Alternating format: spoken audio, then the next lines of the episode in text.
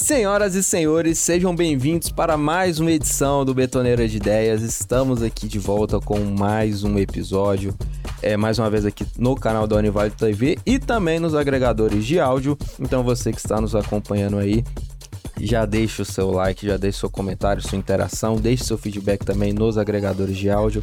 Fala pra gente o que, que você quer ver aqui no nosso, no nosso podcast, nosso Betoneira de Ideias.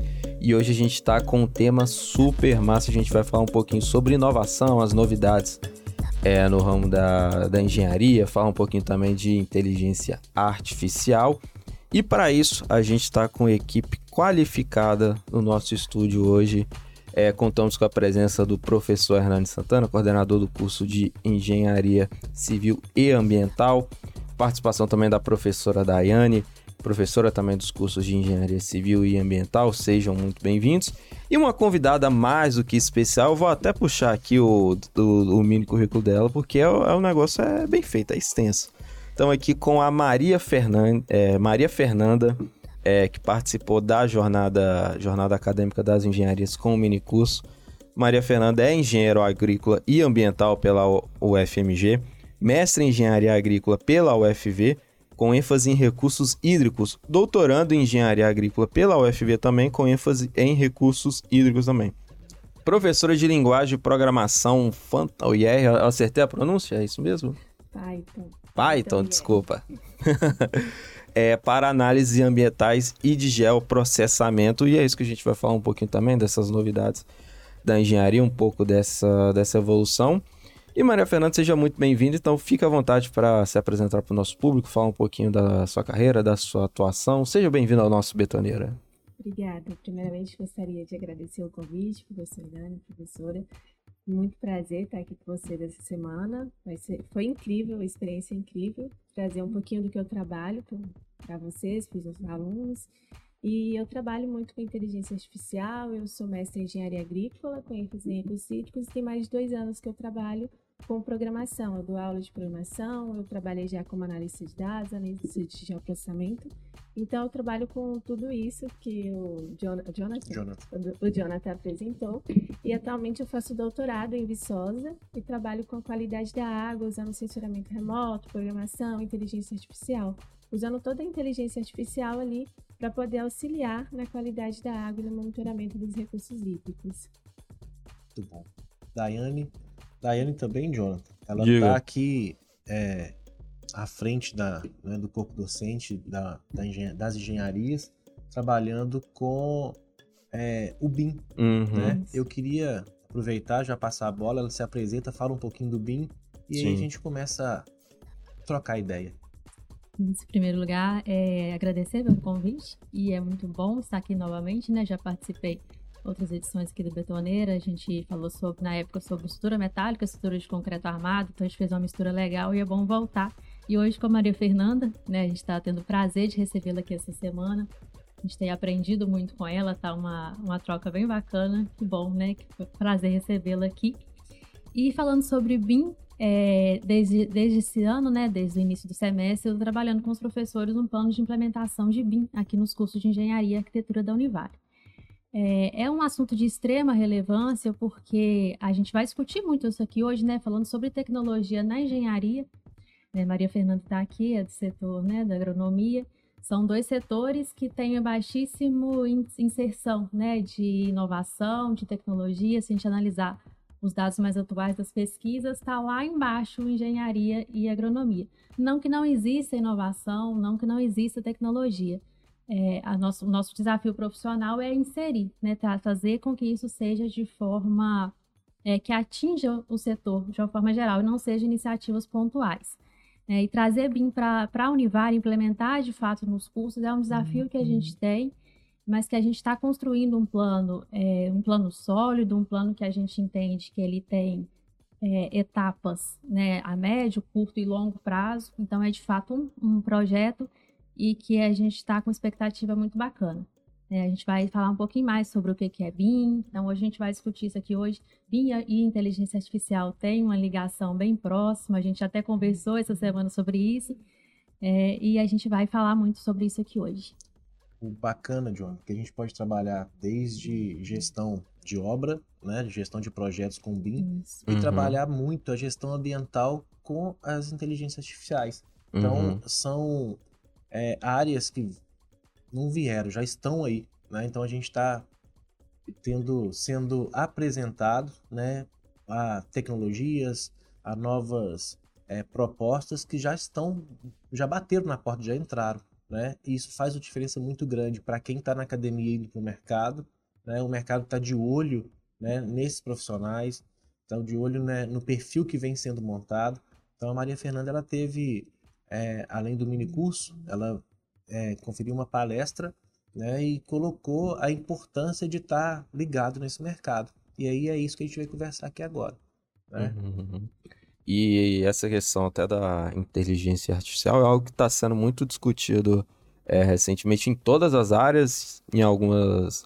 É, o pessoal sempre cria polêmica. Eu falo isso porque a gente conversa bastante sobre isso mais na, na área da comunicação.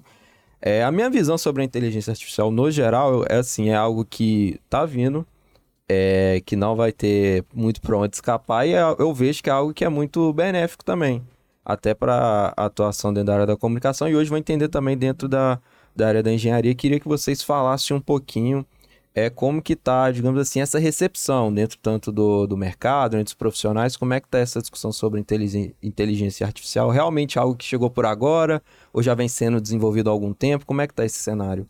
O termo de inteligência artificial já vem sendo usado há muito tempo mas acredito que o pessoal ainda tem um pouco de receio de falar, de aprender, e o medo maior é de perder o emprego para a inteligência artificial. Isso não vai acontecer.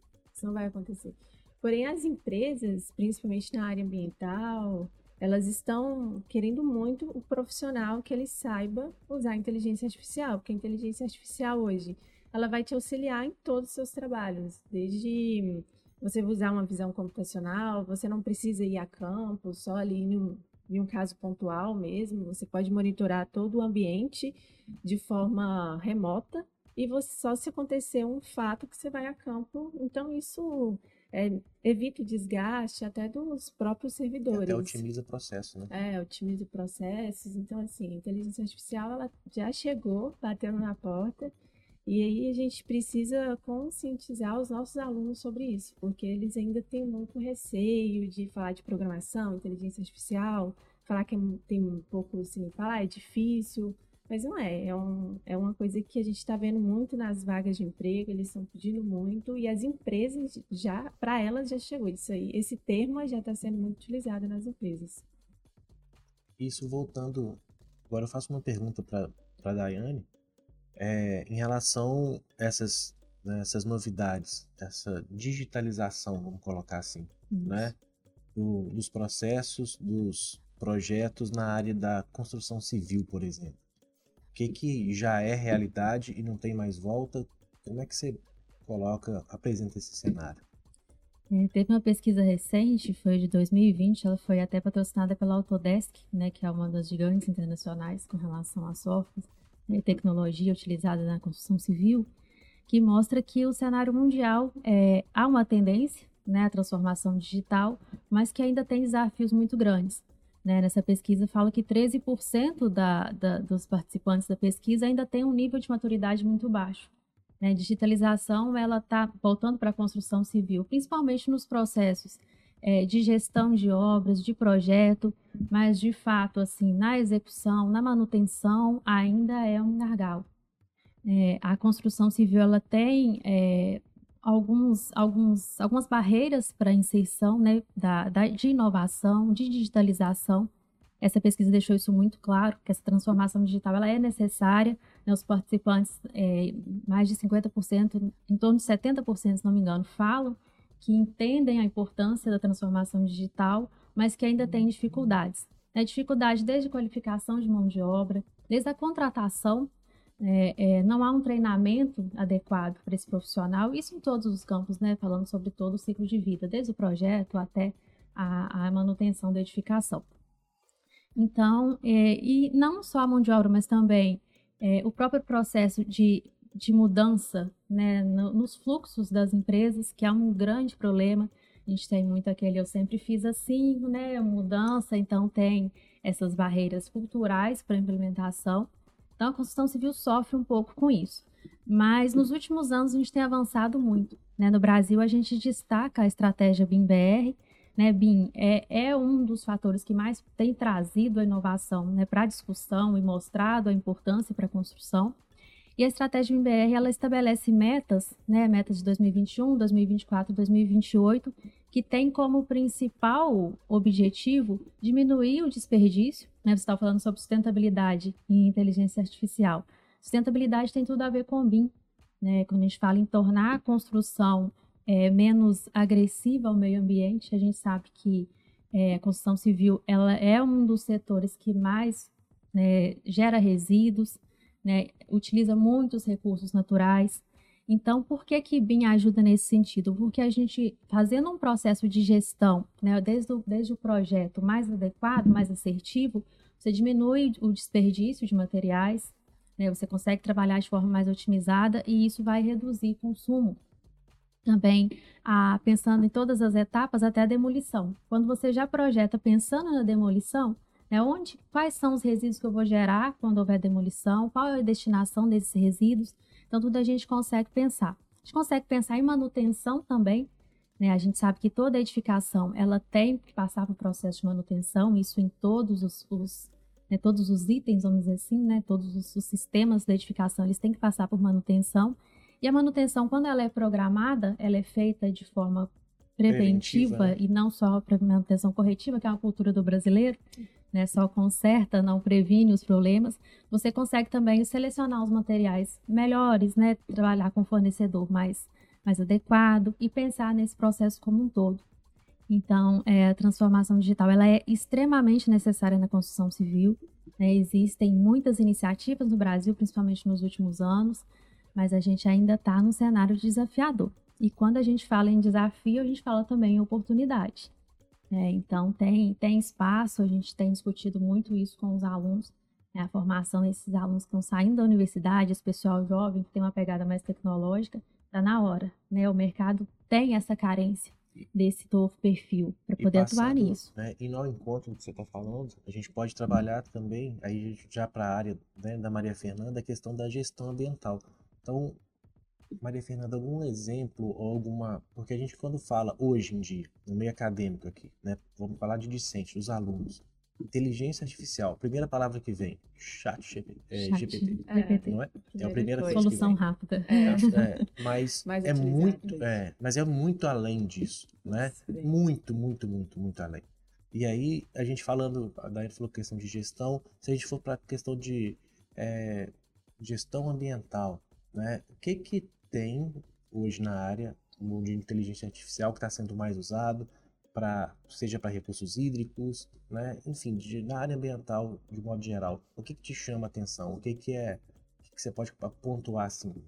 Olha, isso é, tá bacana, isso aqui está crescente, isso aqui deu certo, não deu certo. Qual que é um panorama que você consegue fazer?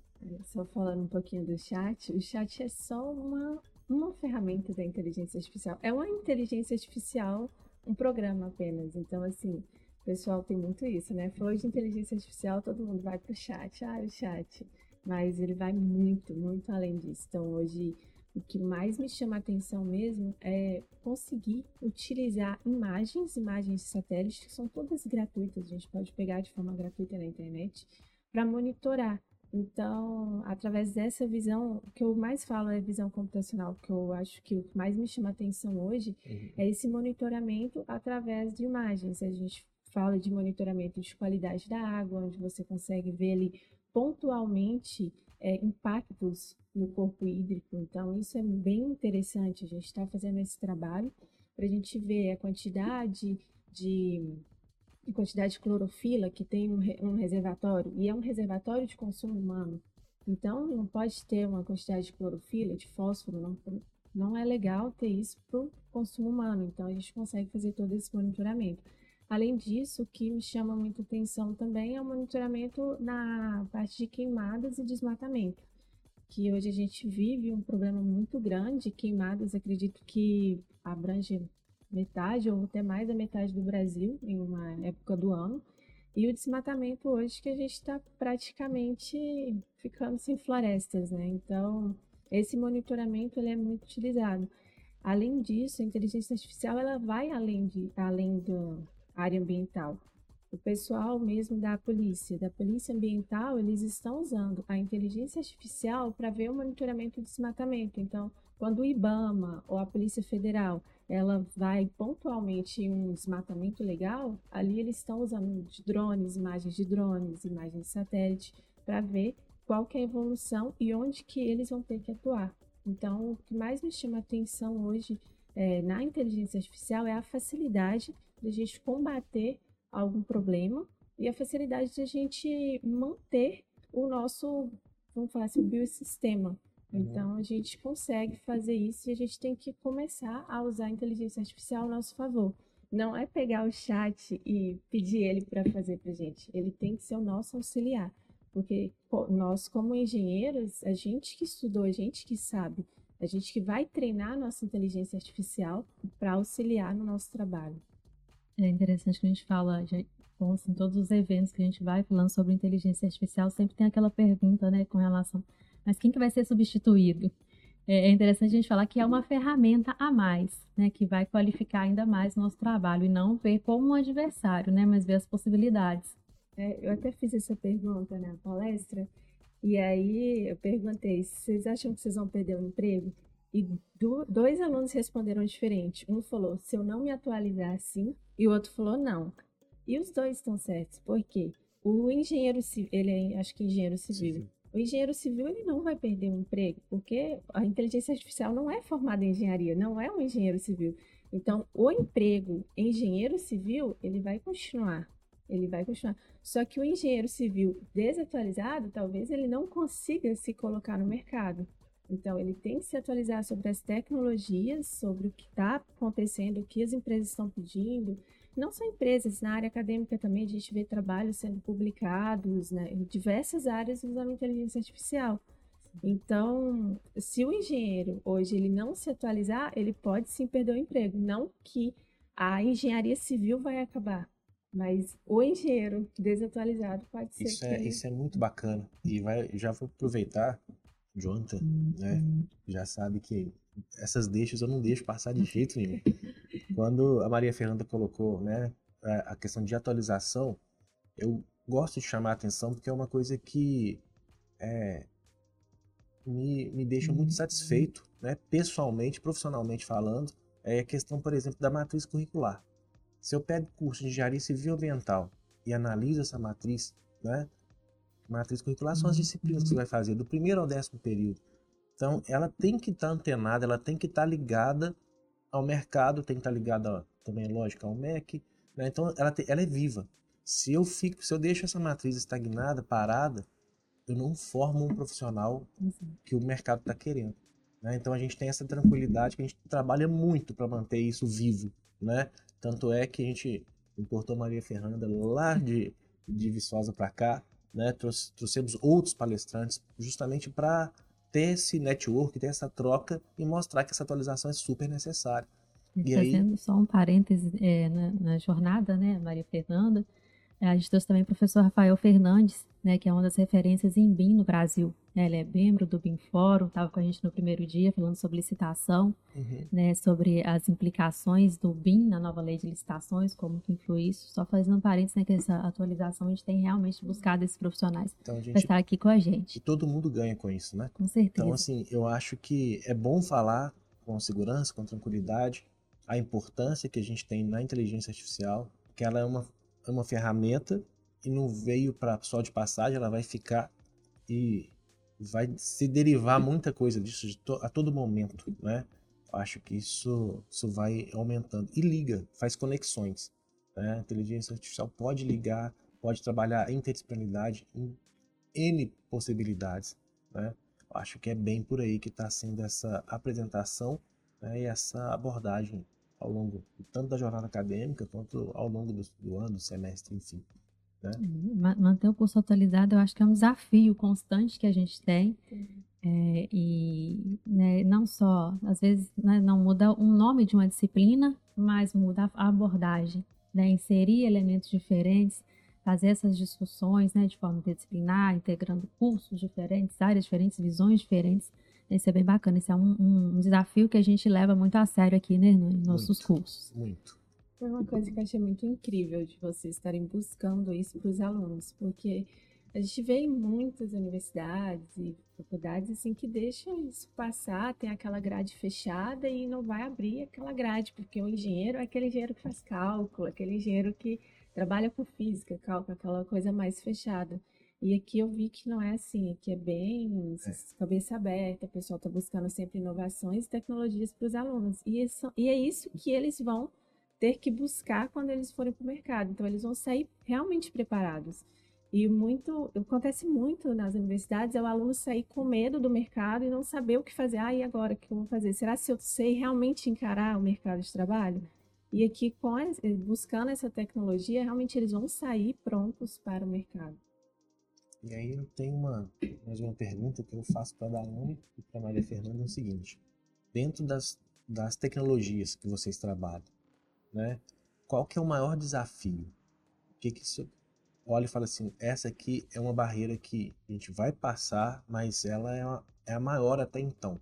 Existe isso? Existe, tipo assim, o desafio que você fala, ó, quero chegar ali com isso. Tem? Tem, tem muitos desafios, né?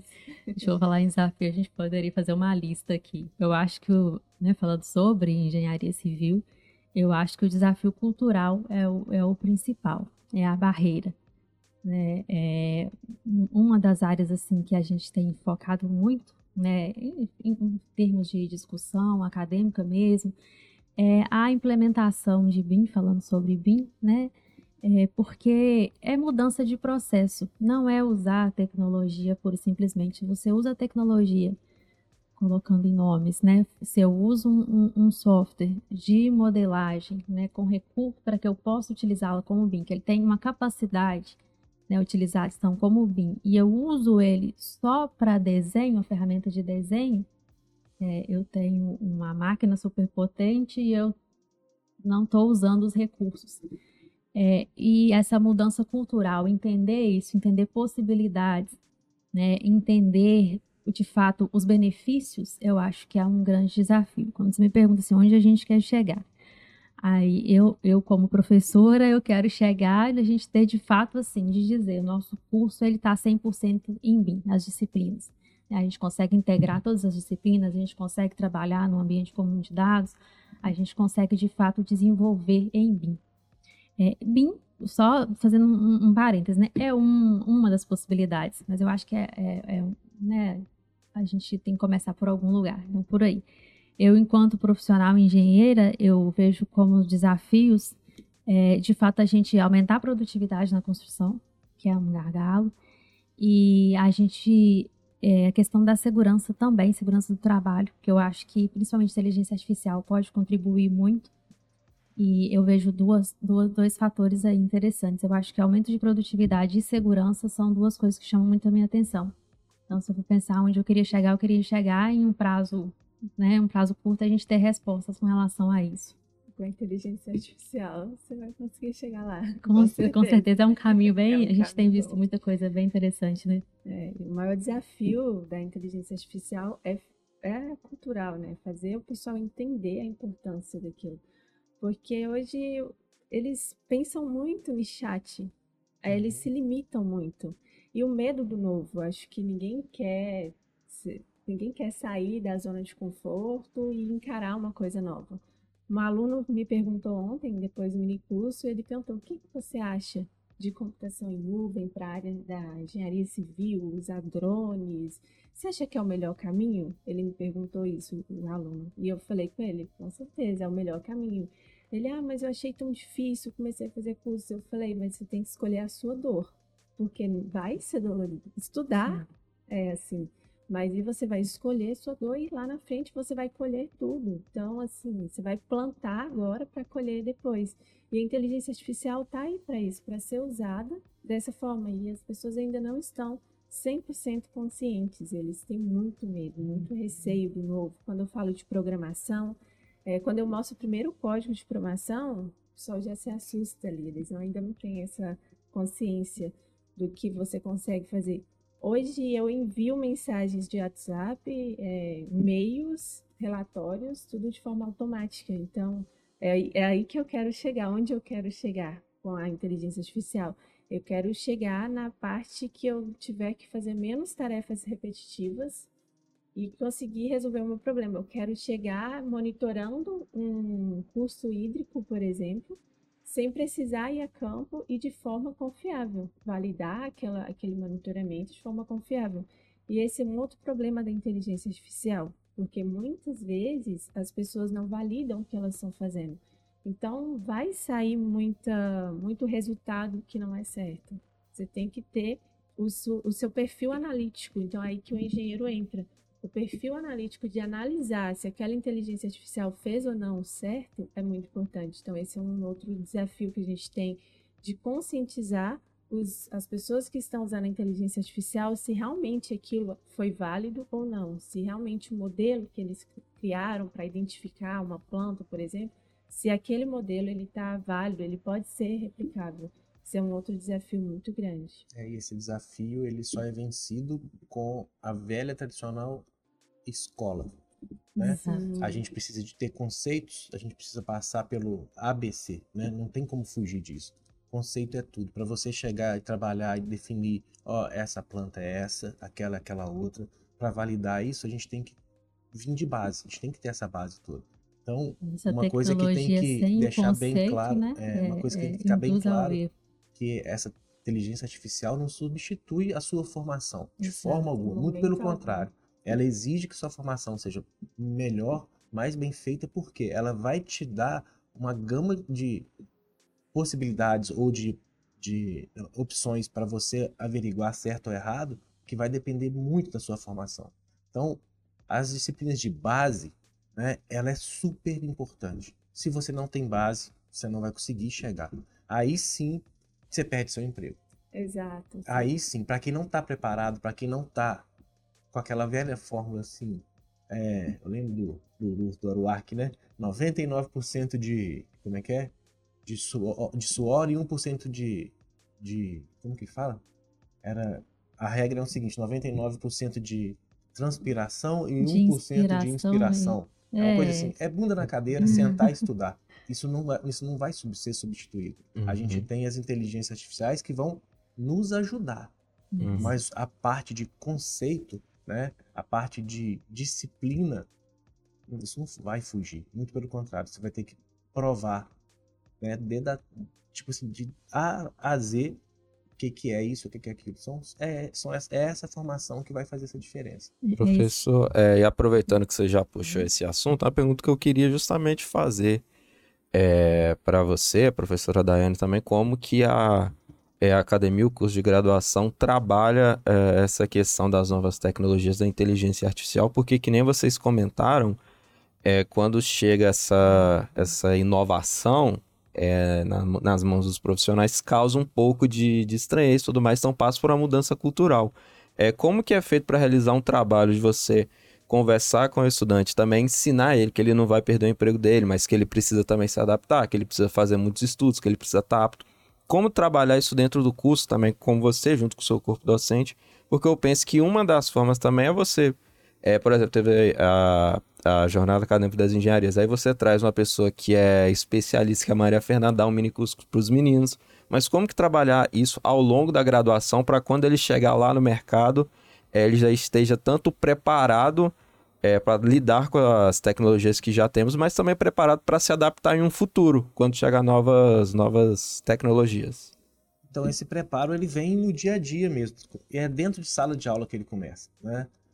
trocar essa, essas informações, essas ideias e mostrar que ele que vai ser ele que vai operar essas ferramentas que estão chegando. Ela, a ferramenta não vai fazer sozinho, vai partir dele, né? É, isso isso isso está no cotidiano do, do curso, por exemplo, na né? engenharia civil ambiental. O que que a gente usa? Como que a gente pode programar ou trabalhar isso com os meninos, com os alunos? É, fomentar, por exemplo, é, eventos acadêmicos, né? Se ele vai a um congresso, se ele vai a um evento, ele vê o que está acontecendo ali naquele no meio que ele vai escolher, né? Que as engenharias é muito ampla, tem desde recursos hídricos a construção civil, a fundações, né? Então, é, fomentar essas pesquisas é o que pode provocar uma mudança, porque eu não consigo mudar o aluno. Eu chego assim, ô oh, Maria Fernanda, vai estudar. Não é isso. Toda mudança ela tem que ser endógena, tem que sair do aluno. Então, para a gente fazer isso, a gente tem que mostrar. Olha o caminho, olha o que está fazendo. Olha já o que, que a Daiane e a Maria Fernanda estão fazendo e apresentando como trabalho. Vocês dão conta de fazer? Vocês estão entendendo? O que vocês estão vendo dentro de sala de aula está refletindo o que vocês estão vendo aqui no mercado? Isso é uma coisa. E aí eu tenho um exemplo muito legal de um aluno que na jornada acadêmica anterior nós fizemos com a Universidade de Portugal, né? Eu vou colocar isso em público porque eu achei muito legal isso. É, ele virou e falou assim: Olha, eu fiz. Eles não sabem. Aluno de segundo período, uhum. tá? Eles tinham que fazer um, experimento, tinham que testar uma hipótese, né? Eles estavam trabalhando com a questão de pesquisa. E aí, dentro de uma disciplina, estavam tra trabalhando com, com a questão da dengue, né? Estavam um problema, tá um problema sério aqui no Governador Valadares e tal. E aí ele falou, olha, será que se eu usar a cal em pontos da construção, eu reduzo é, a proliferação desse mosquito? A prefeitura disse que não, que eu tenho que usar isso, isso, que ela não é suficiente. Vão testar? Fizeram os testes, fizeram bacana. Tudo dentro de uma metodologia, ótimo. Saiu o resultado. E aí, na hora de apresentar, ele falou assim: Hernani, eu vou apresentar junto com o pessoal de Portugal, se tiver trabalho de engenharia mesmo. E eu vou apresentar mosquito. Falei: não, você vai apresentar mosquito, você vai apresentar o seu trabalho. Né? E ele foi e apresentou. Né? E foi um dos trabalhos que mais chamou a atenção pela simplicidade né, e pela prática, porque ele viu essa necessidade na prática e transformou isso numa pesquisa.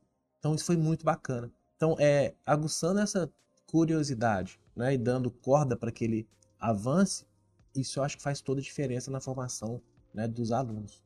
Eu acho que é. Uhum. Acho interessante também a gente destacar que a gente tem um projeto integrador né, que são sempre temas atuais. Né? A gente lança um desafio para os alunos de um tema e eles têm que propor coisas diferentes, pensar. E geralmente não é aquele assunto tão discutido dentro da sala de aula, né? Então ele tem que buscar informações diferentes e, e isso é uma forma também de, de incentivar, né, a pesquisa. É, tem tem né, esses, esses recursos também que a gente utiliza. A própria proposta de, de pesquisa dentro das, das, disciplinas, né? A gente trabalha ensino, pesquisa e extensão de forma integrada, né? A gente não dissocia um do outro, isso é um dos fundamentos da universidade. Então, quando a gente lança um trabalho para os alunos com tema, por exemplo, no semestre passado, um, um dos temas que a gente trabalhou nesse plano de estrutura de concreto foi indústria 4.0. Quando eu lancei o desafio para os alunos, no primeiro momento eles ficaram assim, mas estrutura de concreto com indústria 4.0 eu não consigo fazer o link. E depois eles trouxeram as apresentações e foi muito interessante né, é, trouxeram a né, conceitos relacionados à, à, execução mesmo, né, como que isso vai para a obra, então como que eles poderiam trabalhar com realidade aumentada, trouxeram né, os óculos para poder mostrar o projeto, é, laser scanner, então trouxeram muitas coisas assim que eles, né, no primeiro momento eles não entenderam como que concreto faz esse link, depois eles reproduziram, inclusive eles vão até apresentar, hoje, né, na, na, no dia da apresentação dos trabalhos na jornada, eles vão apresentar esses trabalhos. Então, quando a gente propõe essas pesquisas, esses temas assim bem atuais, é uma forma também de chamar a atenção do aluno. E a gente sempre fala, né, a educação ela é contínua, né, a formação ela é contínua, não é só o tempo de sala de aula, é, a, o aluno ele também busca muito fora, né, para né, a pesquisa, desenvolver esses, esses conceitos, a gente vai indicando os caminhos e eles vão né, escolhendo o que, que de fato importa, quais são as dores, né? E, e, e tra traçando esse, esses caminhos que mais tem a ver com o perfil também. Não vai, vai gostar mais de uma área. A gente, como tem civil e ambiental, a gente tem aqueles alunos que chegam aqui, eu gosto só de civil né? Eu vou ser engenheiro civil. Tem aquele não, eu sou ambiental, eu não posso ver uma estrutura. E ao longo do curso eles vão fazendo esse link, mas sempre tem uma área. Na engenharia é gigante.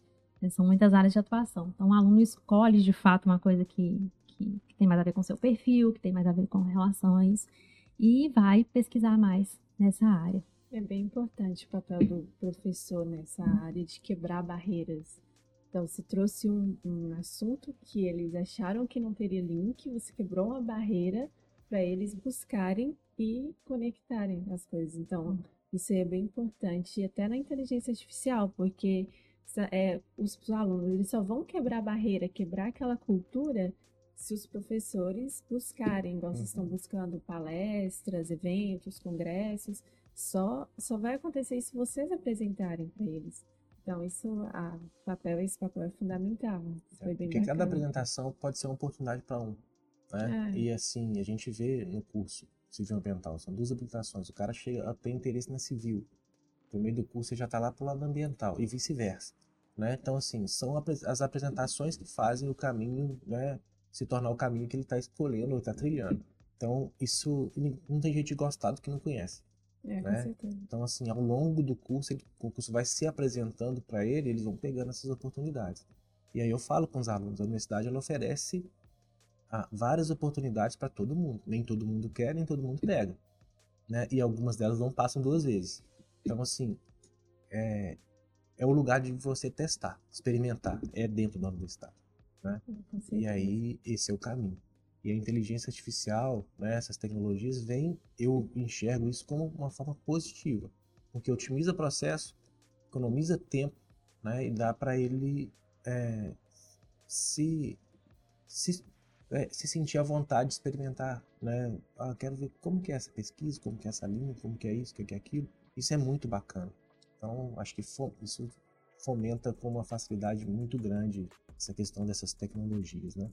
o aluno, quando ele entra, ele entra gostando de uma área, mas ele Exato. nem conhece a área que ele gosta Exato. ainda. E ao longo do curso ele vai mudando. Eu mudei muito ao longo do curso. Cada período eu gostava de uma área, até descobrir qual área que eu gostava realmente, que eu queria trabalhar. E aí hoje, é, vendo a inteligência artificial, eu consigo voltar no tempo e falar, olha, se a inteligência artificial naquela época tivesse sido apresentada para mim, eu, teria, eu teria utilizado assim, assim, assim. Então você começa a pensar, você não vai descartar as outras que você Sim. não, ah, eu gostei dessa, mas eu prefiro essa. Você vai fazer uma escolha, claro, você vai se especializar em uma área. Mas o aluno ele vai mudando muito ao longo do curso. Isso é. Ele vai se informando, né? Ah, ele vai conhecendo também. Uhum. Até aí, a partir do momento que ele conheceu aquilo, que ele entrou falando que ele queria, às vezes ele não gosta. Ele não se identificou. Porque cada aluno tem sua, sua preferência. É. E aí a palavra, eu acho que a palavra-chave para isso é provocação. Ele tem que ser bem provocado. Sim. Né? Então, se você acertou essa provocação, ele vira a chave e vai. É, é, importante a gente falar também que a gente, do outro lado, enquanto professor, a gente também é provocado pelos alunos. Todo momento. Né? Então, essa troca é interessante. Às vezes, a gente apresenta uma tecnologia para o aluno, às vezes é o aluno que apresenta para a gente, né? Como está tudo muito rápido, evoluindo muito, então acho que essa troca é bem legal. E a gente abre muito espaço para isso. Trouxe, tem alguma coisa diferente aí que você viu, descobriu? Vamos conversar. Onde que aplica? Isso é legal. A gente, a gente também não, não só apresentar, mas ser apresentado também a galera que está com o telefone na mão o tempo todo, eles descobrem coisas bem interessantes. E é, é bacana isso. E às vezes eles têm mais tempo de pesquisar que a gente. Isso Exato. aconteceu quando eu fui apresentar para minha turma. Eu apresentei um programa e falei, gente, a gente pode fazer assim, assim. Aí um outro aluno só mandou para mim mensagem no chat, né? Porque era uma aula online. Mandou no chat. Já ouviu falar desse, desse software? E eu eu falei, não, não, e fui procurar. Então é, é interessante que eles provocam a gente, a gente vai procurar e falar. Na outra aula já entrei falando sobre o software que ele tinha falado. Então é bem legal, assim, essa troca é bem interessante. Você tem que fazer isso com o aluno. Fazer ele se interessar em buscar, em que ele mesmo quebrar a barreira e você provocar ele a quebrar. Isso é bem importante também. Legal. Jonathan, eu tenho uma pergunta para você. Eita, fica à vontade. É, na sua área, né? Vamos uhum. colocar jornalismo, né? Publicidade. Como que essa, como que a questão da inteligência artificial chegou para vocês assim? Porque é completamente diferente, né? Uhum. Para a questão das engenharias. Como a gente está falando aqui de tecnologia, como é que você vê isso? O que que, o que que agregou? Ou se teve alguma coisa que deu aquele frio na barriga e falou assim, Ih, rapaz, como é que vai ser isso? Então, é, começou a ser discutido muito isso esse ano, até no, no início, né, quando bombou a questão do, do chat GPT. É, e na nossa área o chat GPT se encaixa bastante porque é uma inteligência artificial e de escrita, né? Então tem, é, pega muito questão de jornalistas, redatores e tudo mais. Até no início do ano, é, o curso ele propôs uma live é, no início mesmo da, das aulas ali que falou sobre essa questão da, é, da tecnologia, inteligência artificial e tudo mais. Só que assim, muita gente fez uma do tipo, calma aí, a gente tem que parar com isso, tentar esconder dos alunos, só que não tem como esconder, que a informação chega até eles. E na minha visão é algo que vem para agregar. Claro que você é, vai ter ali algumas discussões éticas sobre isso. Isso entra muito no mundo da galera que é design e tudo mais, com é, inteligências artificiais pegando às vezes traços de, de desenhistas de profissionais utilizando isso. Aí já é um, algo que você tem que controlar ali, porque a gente está falando de algo próprio, algo que pertence àquela pessoa. Teve até uma campanha publicitária da, da Volkswagen que deu bastante discussão, não sei se chegaram até vocês, é, com o novo modelo da Kombi e utilizando é, um deepfake da Elis Regina, junto com, junto com a filha dela e tudo mais.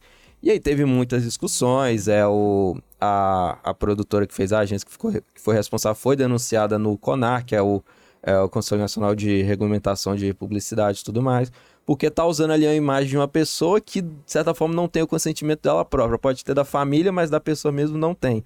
Então tem muita discussão. E justamente na propaganda era cantando é o clássico da Elis Regina falando que o novo sempre vem. Então, é, deu bastante polêmica isso, muita, muita discussão. Mas, na minha visão, é algo que vem para agregar, até para você fazer, é, acelerar os processos. Porque, por exemplo, às vezes um trabalho de pesquisa que você ia fazer, que você ia levar alguns dias, você pode fazer de uma forma mais, mais rápida. E claro que você tem que ter o trabalho de ir atrás da fonte, ver se aquilo é verdadeiro e tudo mais. Mas eu já fiz o próprio teste no, no chat GPT e se você pedir informações para ele e pedir para ele colocar uma fonte, ele coloca o link.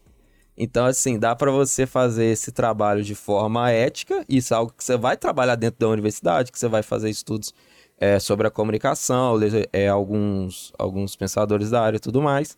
Porém, é algo que, assim, é inevitável, vai vir, já está sendo exigido dentro, dentro do mercado e, e a pessoa tem que se, se adaptar.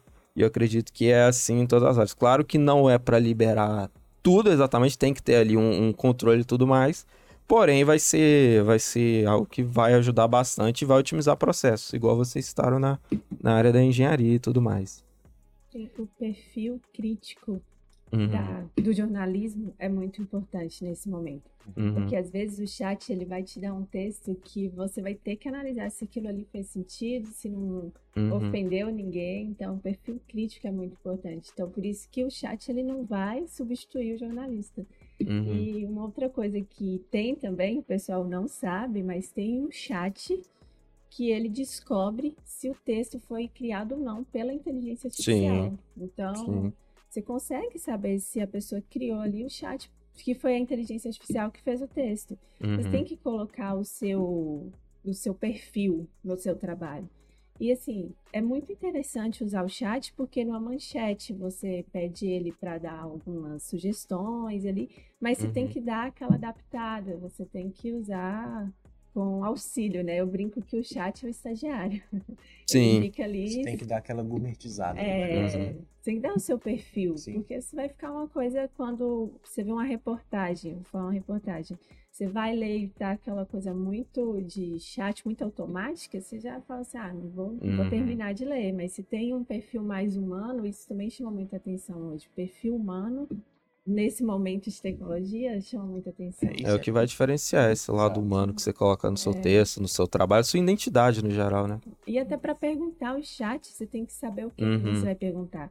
Porque eu já fiz perguntas e ele já me respondeu coisas erradas, isso acontece, é uma inteligência uhum. artificial.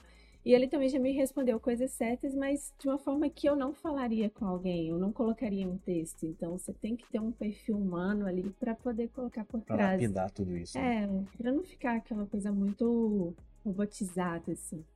A inteligência artificial ela é, é, é, muito interessante porque, por exemplo, a gente vai ler um texto, a gente tem hoje programas tipo antiplágio. Você vai passando antiplágio para você ver se aquele texto está tudo ok, está bonitinho, está dentro das normas.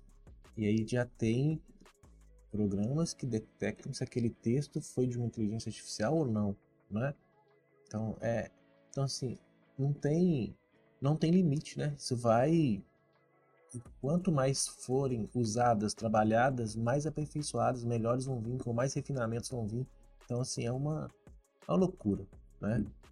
É, é, dá, dá um pouco de medo. Tem que usar sabe? moderadamente. Tem, tem, que, tem. Tem que ter um limite para tudo, tem que tem. ter um limite. Uhum. Mas eu, eu acho destaque assim, é, até o Jonathan mesmo falando, até na comunicação, é otimizar processo. Né? Ele vai, vai acelerar uma pesquisa que ele demoraria muito tempo para fazer. Mas pesquisa concluída, agora vamos de fato produzir o texto. Uhum. É, isso, acho que é bem interessante falar sobre isso. É um recurso, não é fazer o meu papel. Ela não vai me substituir, eu não vou fazer nada enquanto o chat está fazendo para mim. Ele vai facilitar, é, vai, vai acelerar um processo, mas continua sendo um processo, né? Segue um fluxo para poder chegar no resultado final. Eu gosto muito de treinar e testar o meu chat. Então, eu peço, eu treino ele, atue como um engenheiro agrícola de 30 anos de mercado, passo um papel para ele e depois peço ele para escrever um texto com referências e vou pesquisar se essas referências existem. E tem muitas vezes que não existem. Tem vezes que sim, tem vezes que não. Então você tem que, você não vai entregar um trabalho é. que não existe uma referência. Eu tenho, eu tenho, vocês me corrijam, isso é uma opinião pessoal, tá? É pessoal. Quando me perguntam, por exemplo, ah, vai substituir né, o profissional, vai perder emprego? Eu acho que tanto o profissional, o aluno, que usa o resultado, por exemplo, do chat como resultado final, ele tem sérios riscos de ser substituído. Uhum. Sabe? Esse aí tem que ser, porque ele não tá fazendo nada. Uhum. Se você não faz nada, ninguém te contrata, ninguém te paga, ninguém te, te vê. Então, acho que é bem por aí. Se, se o seu resultado final for um resultado 100% de uma inteligência artificial, você corre sério risco de ser substituído. Sim. Né? Então, se ele usa aquilo ali como uma base, como uma como um start ou, ou como afunilamento de qualquer tipo de processo, e aí ele faz o resultado, ele trabalha, ele coloca né, seu, a sua formação ali naquele texto, naquele programa, na, aí sim, aí ele está trabalhando com a tecnologia a seu favor. Uhum. Agora, se ele usa aquilo como final, é um problema sério, né? É, utilizar a ferramenta como um meio, mas não como o final exato, daquele trabalho, daquele exato. projeto. E eu queria fazer, levantar uma pergunta para vocês também, para debater, para a gente já caminhar para o nosso final. É como que vocês enxergam é, o mercado da, é, da engenharia e tudo mais, da construção civil em um médio prazo, com essas tecnologias se desenvolvendo, como que daqui a uns 5, 6 anos o, o, que o mercado vai estar exigindo, o que, que ele vai estar produzindo, como que o aluno que está hoje na graduação, quando ele estiver no mercado, o que, que ele vai ter que, como que ele vai ter que se adaptar, o que, que ele vai ter que produzir. Quem começa essa pergunta difícil, hein? Eu acho que começa com a letra D. Ah, é? Começa com a letra D de Hernani? Eu acho. Mas é, é, assim, falar sobre o mercado e, e né, evolução da construção, em, em, pensando em, em, ciclos, né, 5, 10 anos, é, é, complicado, mas de certa forma a gente consegue, analisando o processo, né, como que tem sido, a gente consegue fazer dessa expectativa. É, o mercado, ele tem, eh, nos últimos anos, como eu disse, absorvido melhor as tecnologias, exigido um perfil profissional diferente. Então, aquele perfil só calculista, aquele profissional que trabalhava sozinho, ele já está tendo dificuldades no mercado. Hoje a gente fala muito em colaboração, né? trabalhar de forma colaborativa hoje é uma necessidade, então, com relação a perfil. É, a gente tem no Brasil alguns, alguns aceleradores da inserção de inovação, que aí eu destaco a estratégia BIM-BR, que está de fato é, cobrando do setor, principalmente voltado para obras públicas, uma adaptação, né, um nível de qualificação maior, uma digitalização maior dos processos. E eu destaco também a nova lei de licitações, né, essa lei de 2021, mas que né, ela está ainda não entra em vigência, ela entra em vigência a partir de dezembro desse ano, que de fato muda o setor público, né, insere outros itens, muda completamente. E por força de lei, né? Por força de lei. Né, é uma quebra de paradigma de fato. Né? Na construção civil, por exemplo, passa a ser não obrigatório, mas recom é, recomendado no sentido de só não vai ser feito se houver uma justificativa muito significativa para a utilização de BIM. Então, basicamente, a gente já pode falar que BIM vai ser necessário em todas as licitações. E isso é, é um, algo que está para acontecer, né, que o mercado vai ter que se adaptar muito rápido. Né? Todo mundo está naquela, não está vigente ainda, eu ainda estou caminhando, mas na hora que de fato bater o martelo está vigente, isso exige muito. Então eu espero que nesse, espero não, né? Assim, a minha expectativa no sentido de ver o que está acontecendo nesses próximos cinco anos é que a gente vai evoluir muito. Né? É, inserção de novas tecnologias vai ser de fato necessário, vai ser obrigatório, então a gente não tem muito como fugir. Ah, vai ter espaço ainda para quem não evolui? Sempre tem. Mas qual que é esse espaço? Né? Você quer ficar nesse espaço? Esse espaço vai cada, ser cada Ele vez menor. Exatamente, vai ser um espaço cada vez menor, vai ser um espaço.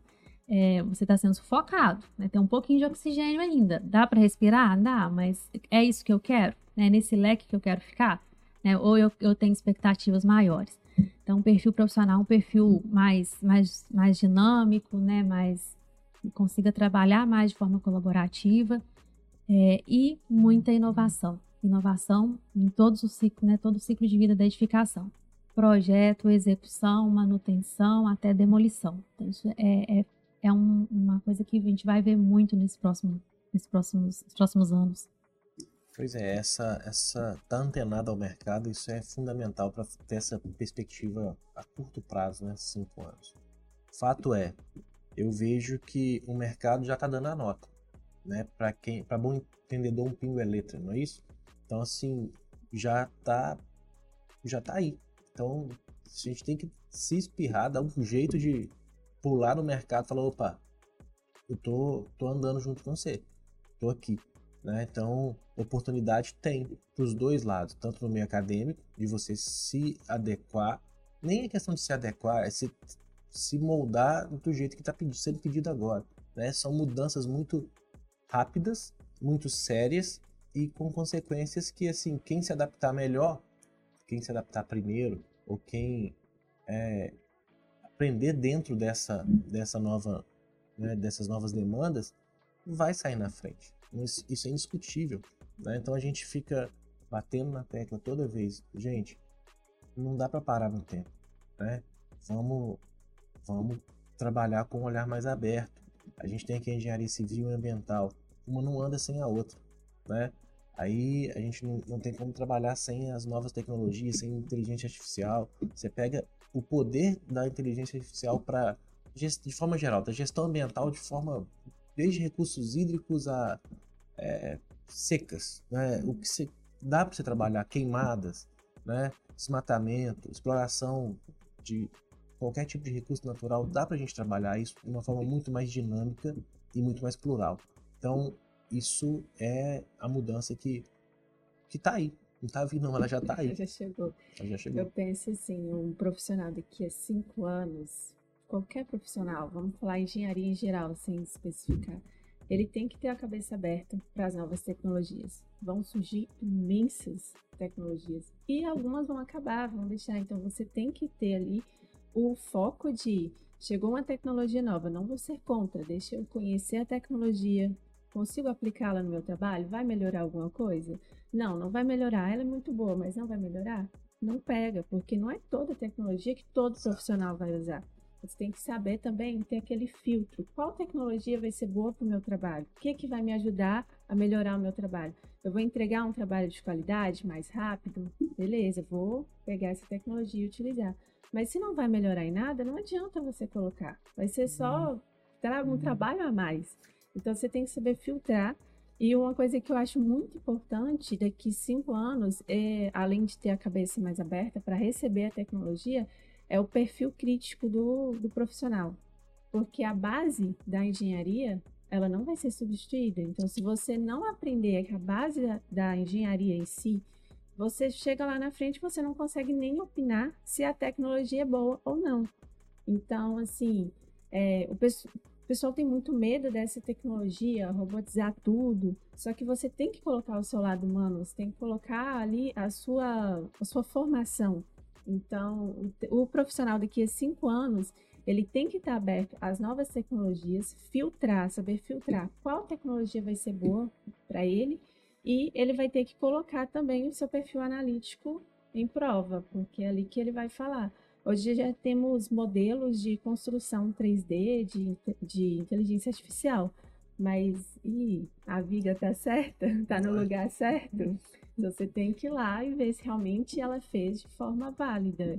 eu acredito que eu não entraria num prédio feito só pelo cálculo da inteligência artificial, não. Eu esperaria o engenheiro ir lá e entrar primeiro para autorizar tudo Validação, isso. Né? É, para validar. Isso aí. É, chegamos no, no, nosso final, o papo foi muito bom, o papo durou quase uma hora. Eu queria passar, agradecer a presença de todos vocês, primeiramente, também abrir espaço para se vocês quiserem dar um recado final, falar mais alguma coisinha, para finalizar o nosso tema aí. Bom, deixa eu começar, né? Eu gostaria de agradecer a Daiane, Maria Fernanda, pela, pelo aceito do convite, né? Foi muito bom é, Maria Fernanda que veio nos prestigiou com a palestra, com o mini curso, agora com essa gravação, foi uma troca muito bacana. Né? Te agradeço de verdade e as portas estão abertas. Né? Sempre que precisar, pode contar conosco. Né? Obrigado, obrigado, Daiane. Tá aí né? sempre a portas aí para o que deve é. Valeu demais. Eu queria agradecer também o convite por ter participado, ter conhecido um pouco do curso de vocês, que eu achei uma grade incrível. estou encantada com a grade da Engenharia Civil e Ambiental, que eu não conhecia.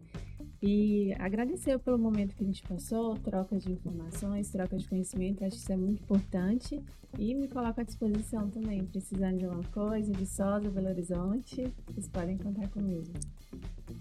É, hoje também eu só quero agradecer, né? Agradecer pelo convite, Hernani, pela parceria, Maria Fernanda, aqui esses dias. De fato, foi muito, muito relevante né, a sua presença aqui. Trouxe muito conhecimento e, além do conhecimento, o convívio foi muito bom aqui com você esses dias. E foi, eu acho que foi uma mistura bem bacana, né, Betoneira? Mais uma vez, trazendo assuntos relevantes, né, discussões, integrando áreas diferentes. É, eu sou fã da Betoneira de Ideias, bom estar aqui mais uma vez. Precisando, Hernani, só me chamar. Jonathan também. Agradeço a todos vocês, professor Hernani, professora Daiane, Maria Fernanda. É, foi um prazer estar aqui com você, ter um papo sobre um tema que está em alta e que também me interessa bastante. Agradecer a quem nos acompanhou até aqui, mandar aquele abraço, pedir a sua interação, deixar seu like, seu comentário, seu feedback nos agregadores de áudio também. Espero vocês no próximo episódio. Aquele abraço, valeu!